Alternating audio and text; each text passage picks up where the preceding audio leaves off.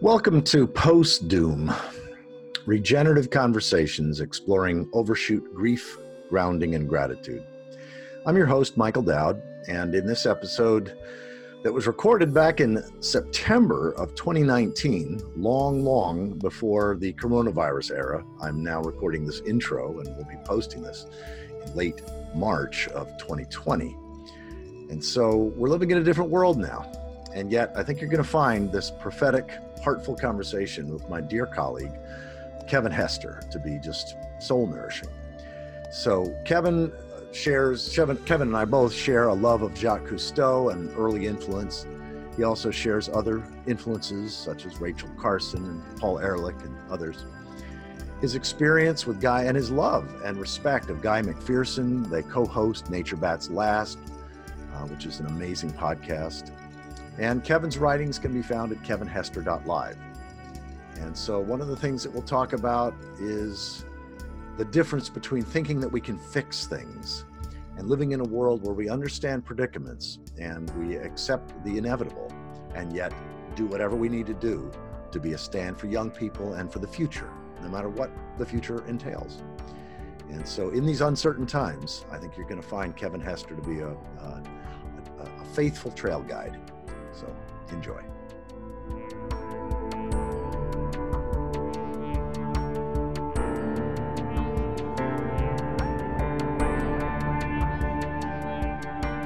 So love for you to just take a few minutes and share what you're, you know, a little help us get you, help anybody that's not familiar with you and your work, help us to to get you, uh, and uh, particularly what you're passionate about or concerned about these days. Yeah, sure. Well, I suppose to a large extent, my journey in uh, environmentalism started with Jacques Cousteau. Uh, I watched Jacques Cousteau as a small boy, and I watched him on the Calypso traveling around these beautiful places, developing the ability to scuba dive and investigating all of the wonders underneath the ocean. And how, how, became, how old, how old are you? When, when was that? I'm 59. So that would be cl- close to 50 years ago when I first heard about Jacques Cousteau, I would have thought. Yeah. And I just wanted to be that guy. I wanted to go and do what Jacques Cousteau was doing. And I did. As a, as a schoolboy, I was very small and um, I wasn't competitive in most sports with my peer groups because they were all bigger, stronger, faster. Uh, not as angry, but that was the only thing I had going in my favor at the time. and then I, on a, when I was 14, I went on a school camp and we got taught how to sail laser boats, small sailing yacht. And it was the first time I ever won anything at sport. I had to wait till I was 14 till I won an event. Oh, that's great. And I thought, I can do something. You know, there's nothing like a, a victory to give you confidence to be able to do something. So I, I pursued a, a sailing career and I got it to the point where I did 16 ocean passages on small yachts. Oh my gosh. But the best part of it, and well, not the best part, but one of the great parts of that story was people used to pay me to go and do it. I couldn't keep a straight face when I was taking the check. they could have sent me an invoice, not a check. Wow. Well, I, and I understand because one of our early uh, uh, email exchanges, you mentioned that Dahr Jamail, when he was booking, working on his book, The End of Ice, you sent me some photos of you and him uh, doing some scuba diving. Yeah, we dived the Poor Knights Marine Reserve, which is about 100 miles north of where I live. And um, it's a super volcano. So wow. the islands that you dive around are actually the broken peaks of the top of the volcano out of the bottom of the ocean. Wow. It's an extraordinary piece of uh, uh, terrain. So yeah, Day and I got to do that together and uh, had a wonderful time. Traveled around the country a little bit doing some research. It was wonderful. Well, that's great. Well, um, I too was deeply inspired by Jacques Cousteau. Um, and since really the the heart of this particular conversation series is around people you know, not so much their teaching shtick, you know, sort of the talking points that they like to deliver to audiences, but more personally, how did you come to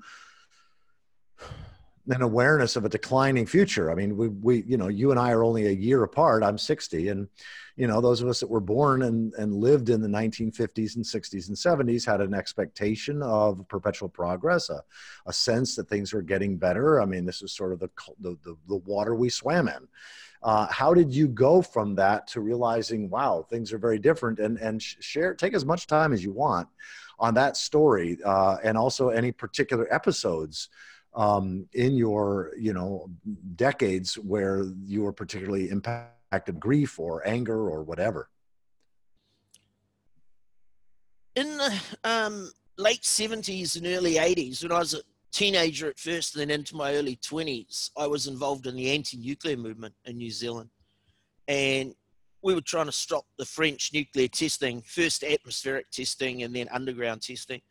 You know we we fought we campaigned against the atmospheric testing and we drove them underground which which you know it's a it's a it's a funny juxtaposition but they went underground and did just as much damage out of sight as they did when they were in the atmosphere.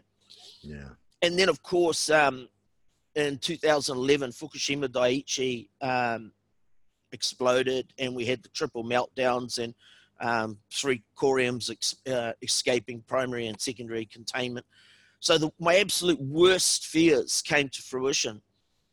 But also, what I noticed contemporaneously that with my ocean sailing, I watched the disappearance of the flying fish. And you know, when you're a sailor and you're on the top of the surface, you don't really see a hell of a lot of what's going on underneath. Yeah. But what I had noticed is when I was first sailing around um, out of New Zealand up to the Pacific Islands, which is where most of my sailing was done from here to there or back, Mm-hmm.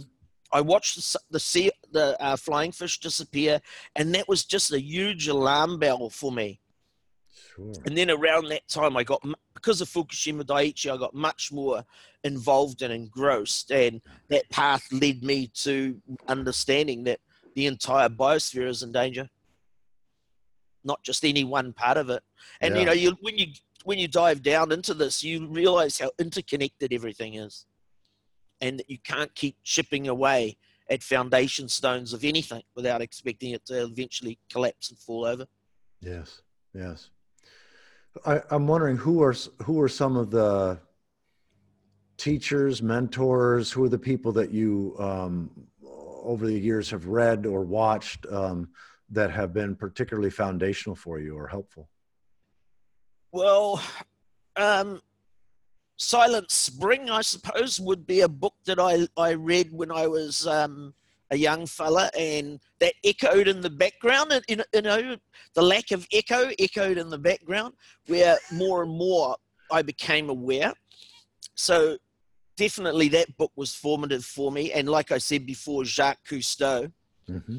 And then around the, around 2011, when I first heard you know, when Fukushima um, fell over, and, and, around the same time, I had an accident that ended my um, sailing career. I damaged my hands, oh, can't oh, wow. sail offshore anymore. So that gave me more time to concentrate, look online, and see what was going down. And I first heard about Guy McPherson's work around that time.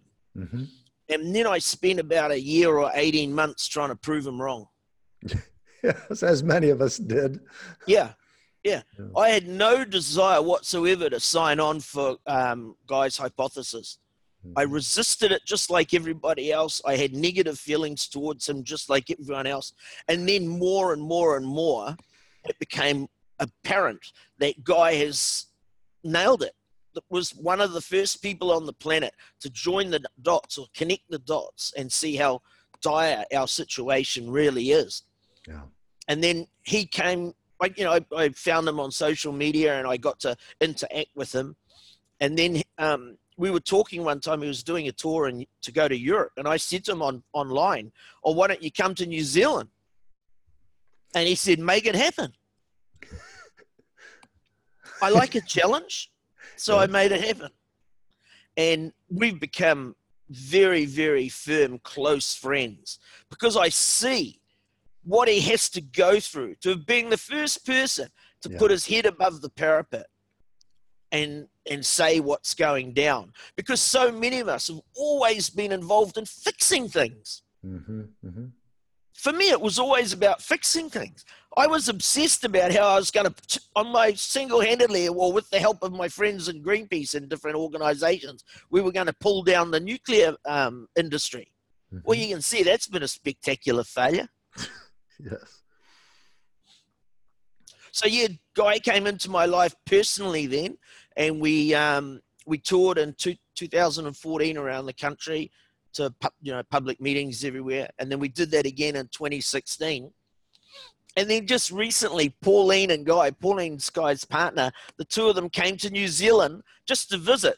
We weren't mm-hmm. they weren't coming to tour. They just were so generous that they came to visit me, and we called it the Last Waltz. There are a wide variety of people that are going to be listening to or perhaps watching these conversations and a lot of the old timers of course have heard of guy and have you know their own opinions and whatever um, uh, but his Nature Bats la- y'all's Nature Bats last podcast. Say something about that.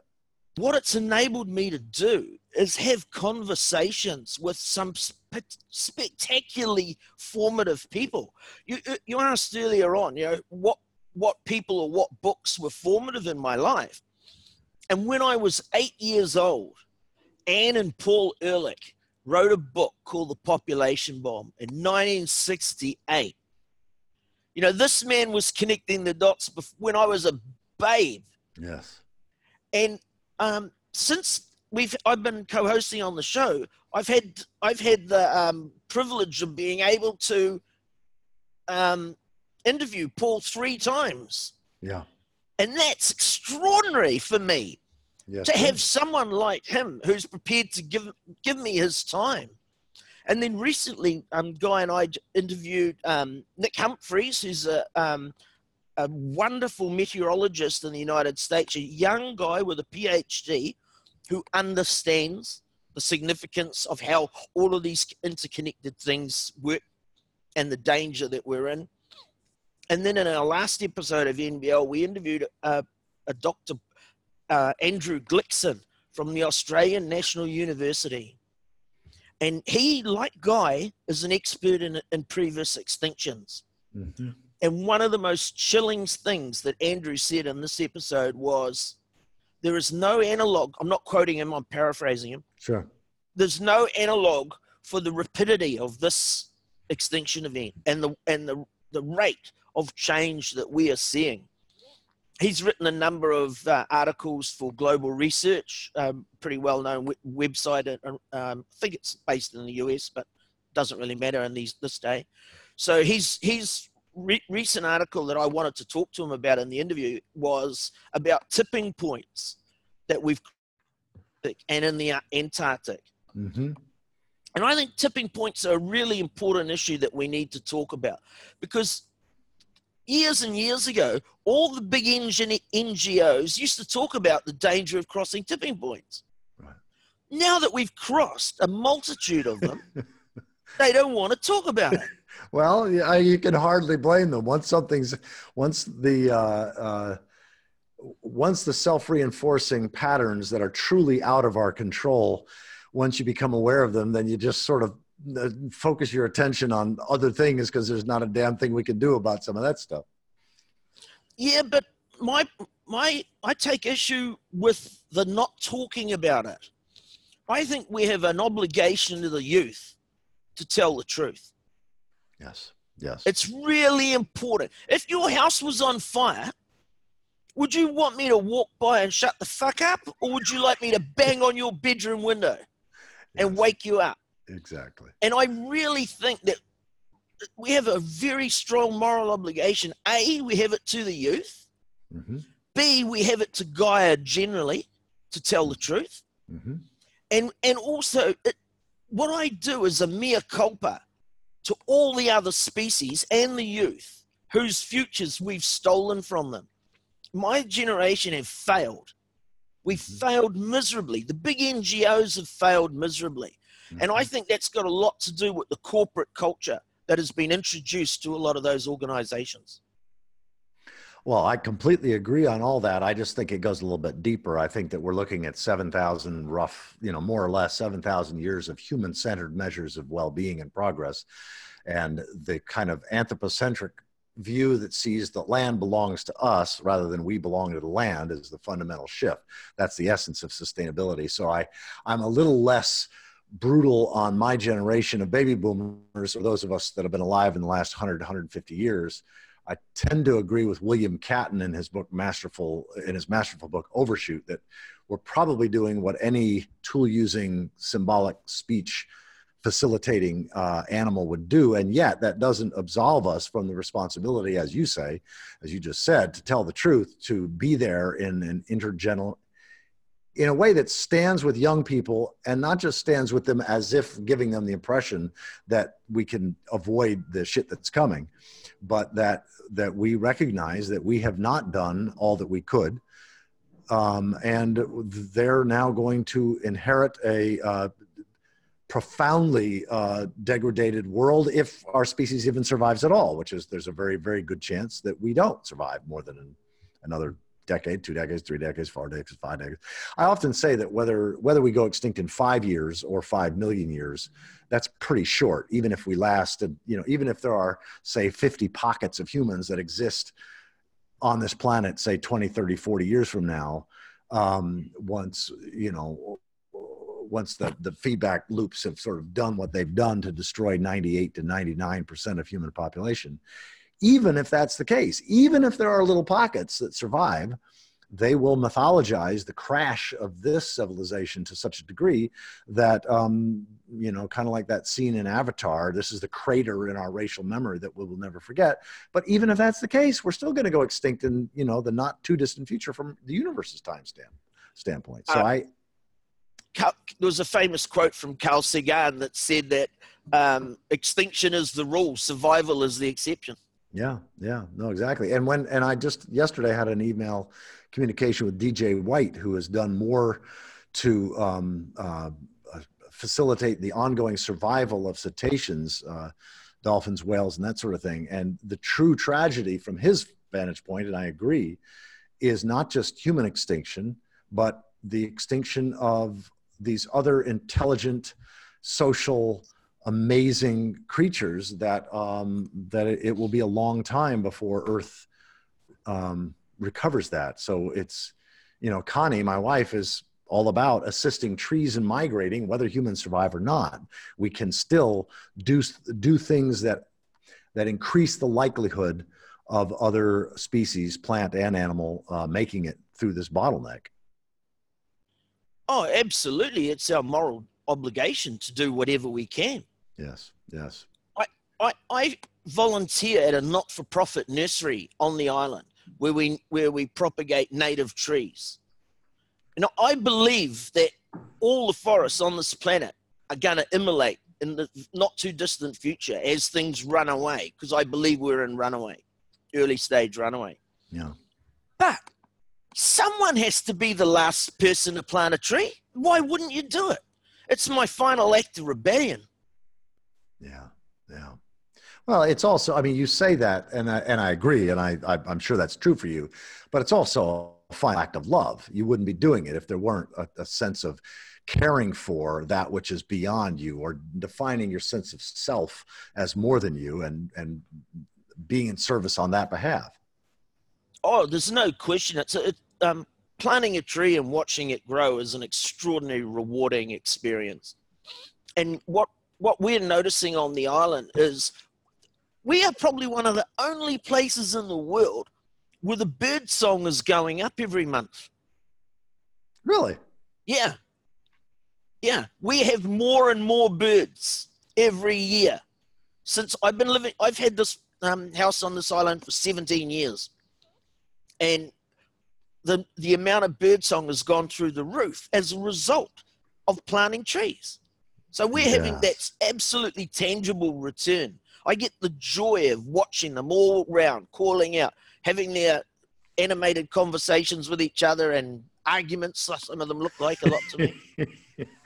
that's uh, that's great because yeah, I think that planting trees and building topsoil, there's no more holy work on the planet. So, in terms of uh, in terms of the big picture, um, do you find? Well, really, what I'm asking, deeper than that, is what allows you, or what facilitates, or supports you in waking up each day to do work that nourishes your soul and that makes whatever difference you can make at whatever scale you can make it, such as planting trees. What what does that? Where where do you find inspiration? Where do you find what nourishes you in these in these uh, terribly challenging times? I'm a first generation immigrant to this country, and my parents are very working class. I'm one of eight, so there was only enough mo- only enough money going around to feed us, and we got fed very well. And as a result of my parents immigrating to New Zealand, I've had an incredibly privileged life. And I'm white. I'm a white male. Another whole lot of privilege that that, that comes with as my birthright. Mm-hmm. So I've had an extraordinary opportunity. I've had full employment all my life. I've been able to choose what jobs I wanted to do. You know, I, I worked as a professional sailor. You know, that's not a bad job. It wasn't down in a mine. Yes. Then I traveled to a lot of developing countries and I've seen poverty and I've smelt poverty. I've lived in two war zones. I lived in Belfast during the war and I lived in Mozambique during the war. I worked on a development project in Mozambique. I've seen horror yeah. and I've seen poverty beyond belief. So, one of the reasons I do what I do is because it's an acknowledgement of my privilege. I have obligations to recognize that privilege and do something productive with it. Yes. I'm, I'm the eldest son in a white Irish Catholic family. And I feel like I've been given so much just by being born in those circumstances. And that you use the word privilege, but also it's a privilege for me to now use that privilege um, and that what has been gifted to me, uh, not because I earned it, but just because circumstances, life circumstances. And now I feel obligated, I feel responsible for um, making whatever difference that I can. Uh, Connie and I have a very odd lifestyle. We travel nonstop, you know, we travel region by region and then speak in churches and colleges and that sort of thing. Um, but there is that sense of reciprocity, that sense of obligation um, of, of uh, uh, making a difference where I can. I have found the universe story or epic of evolution inspiring. A number of other people in this series have. Is that something that you've uh, paid attention to, uh, or um, you know, in terms of the whole sweep of evolutionary uh, and historical time? Our, our show, our radio show, is based around the sixth great extinction and what's going on on the planet. So how could you not yeah. look back? Because if you can't, if you don't know where you came from, you've got no idea about where you're going. So looking back on all of that, I find absolutely fascinating. Fascinating, but I don't really do it on a spiritual level. Mm-hmm. I don't think that, you know, I, I I I listen to a lot of spiritual people, and I'm totally interested in in the in the debate, but I don't have any pressing spiritual beliefs. Mm-hmm. Um, I probably relate to Buddhists more than I relate to um, anything else. Mm-hmm. And I love I love the the Buddhist the Buddhist um, uh, philosophy of right action without being attached to the outcome, and that that is a, a foundation stone of what I'm doing, because I know the outcome will be terrible. Yes. I'm not just working on on the on the um, on the nursery. I, have got another project that I'm doing with in conjunction with some other wonderful people, where we're trying to set up a marine reserve outside off the coast of where I'm sitting now. And I'm only 100 meters away from the water. Uh, off the coast, we're going to set up a marine reserve, and I think that one of the first places we're going to see the collapse of the biosphere is in the oceans. That's already yes. underway. Yes. Someone's got to be the last person to set up a marine reserve. yes. So there's my two challenges at the moment. Yeah, that's great. I mean, I, I'm I'm inspired by that, and I'm sure others are because again, it's not attachment; it's doing the right thing because it needs to be done, and there's a humility, frankly, of you don't know how, you know, I mean, what I'm pretty sure of, as you and Guy voice more prophetically and powerfully than almost anyone, or probably anyone, um, you know, major shit's coming down. There are consequences that are baked into the system that are so large that that the idea of business as usual is ending. That um, the what I speak the extinction of Homo colossus, that is where 20 to 50 you know that each of us uses 20 to 50 times the resources and exudes that much waste that's that's inevitably going extinct it has to that we are in a pattern where if some remnant of our species survives we'll be lucky um, and yet we have to live while we're living and so we have to do what we can do to have the highest quality life and healthy relationships and and continue to be about the work of making whatever difference we can at whatever scale we can. Um, and uh, it seems to me that you're planting trees, uh, you, that you're uh, being concerned with a, a, marine reserve is exactly in the right spirit. It's it's work that I suspect nourishes your soul, even if there you think there's maybe only a five percent or ten percent or maybe zero point five percent chance that it will, you know, uh, make a difference into the farther future. It's nonetheless, in my my language, soul nourishing work. I think it's part of my grief management. Oh, that's very important too. Yes. You know, unless we acknowledge grief, we can't deal with it. And we're a grief denying culture, just like we're a death denying culture. No one wants to talk about death and and grief is a really uncool subject. You know, people want to talk about the new Pinot Noir on the market. They don't want to talk about grief. but only people who can afford the new Pinot Noir on the market are talking about it. Mm. You know, that those things reflect privilege all the time. Mm-hmm. And I I firmly believe that any day now we're going to have a billion really really angry young people yeah. on this planet it's only just dawning on them now. And that's the more privileged ones who have access to the internet, who have good educations, who can have the, the, the privilege of having a bourgeois conversation about these things, whereas they're not fighting and scrubbing around in the bush for worms to eat or, or bats to hit with their slingshots.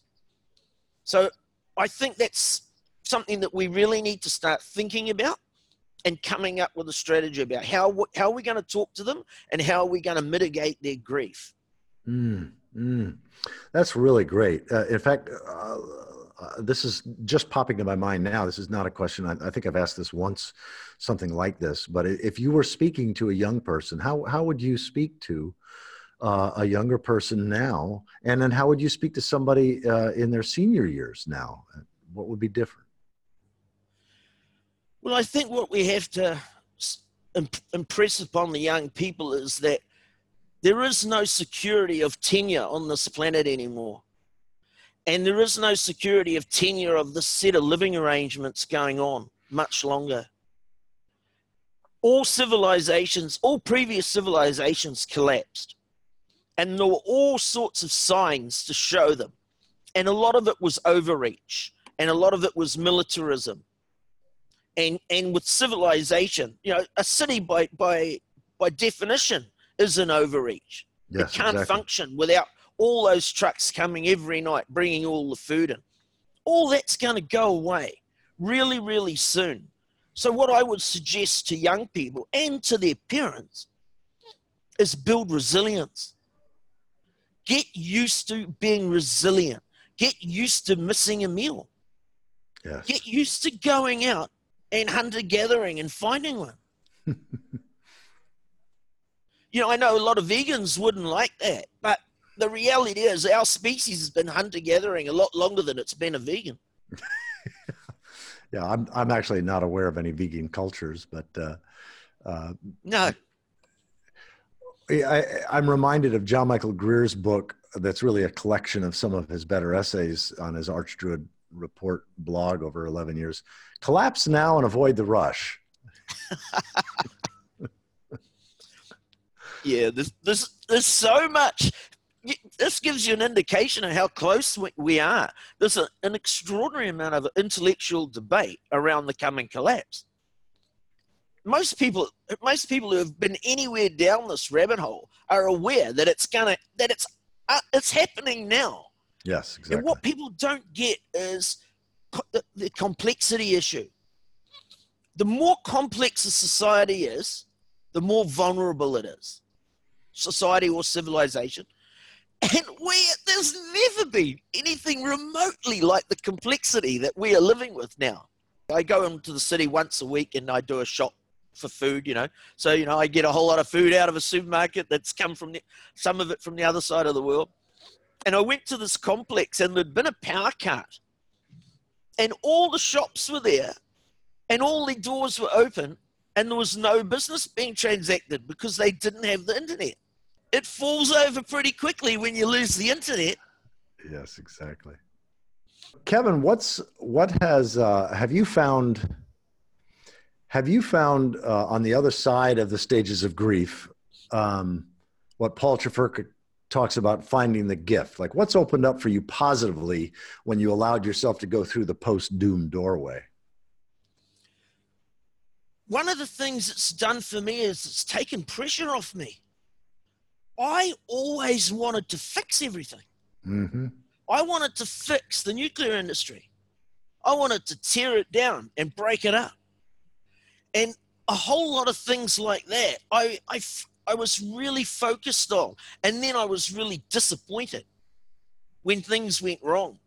But now I understand that our predicament is unfixable. We, we, are not, we, we don't have problems. We're in a predicament. And it's we can't fix what's happening. All we can do is prepare and prepare the ones we love. Mm-hmm. So what what it's done for me is it's taken that pressure off me and it's made me much more selective about who I spend my time with. I'm only interested in empaths in my life. If people don't have empathy, I don't have time. It's shed I've shed a lot of dead wood in my acquaintances, you know, now I would look back and say, okay, a lot of those people were actually acquaintances, mm-hmm. not as much friends. But I think the depths of my friendships are deeper because of the nature of the emotional roller coaster. And if you have people around you who get it and you can support them, that's a higher level of true friendship.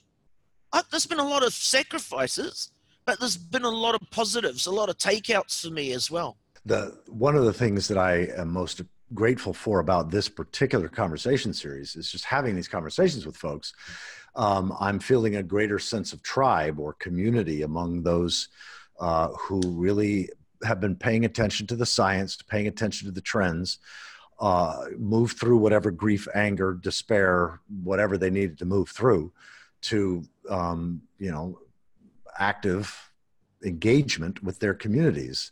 Um, and it feels to me holy work, to use religious language, to be about this pro future, pro life in a larger sense of life, like biological life um, work, and to be able to talk to people that I can grieve with, that I can feel the sadness with, that I can um, look at the, I mean, I, I've gotten to where I don't even pay attention to the news. Once a week, I typically check the news to see what's happened the pre- previous week.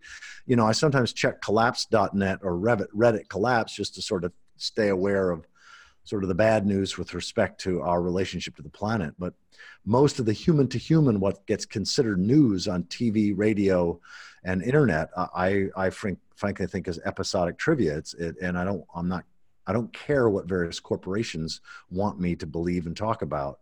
So I just pretty much avoid a lot of that now. And I haven't watched television in over 40 years, so that was easy to give up.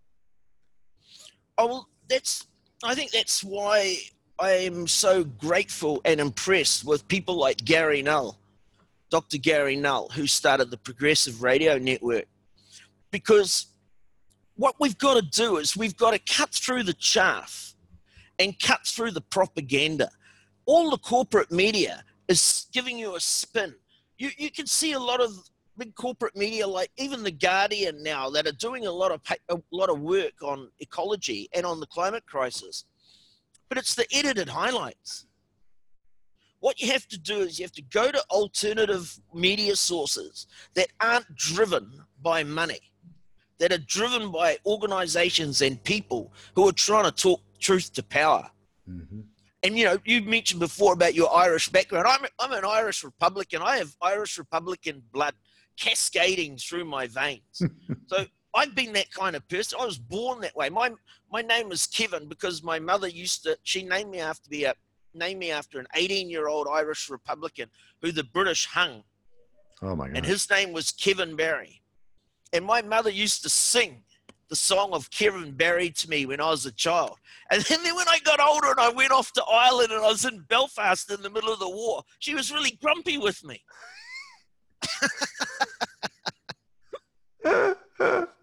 she saw me on, on the TV on the BBC News way back in those days. She saw me on the BBC News BBC News once, and she rang me in an Ireland, and she didn't have the money for an international call in those days, but she called me anyway, and she said Ireland doesn't need any more martyrs, you know.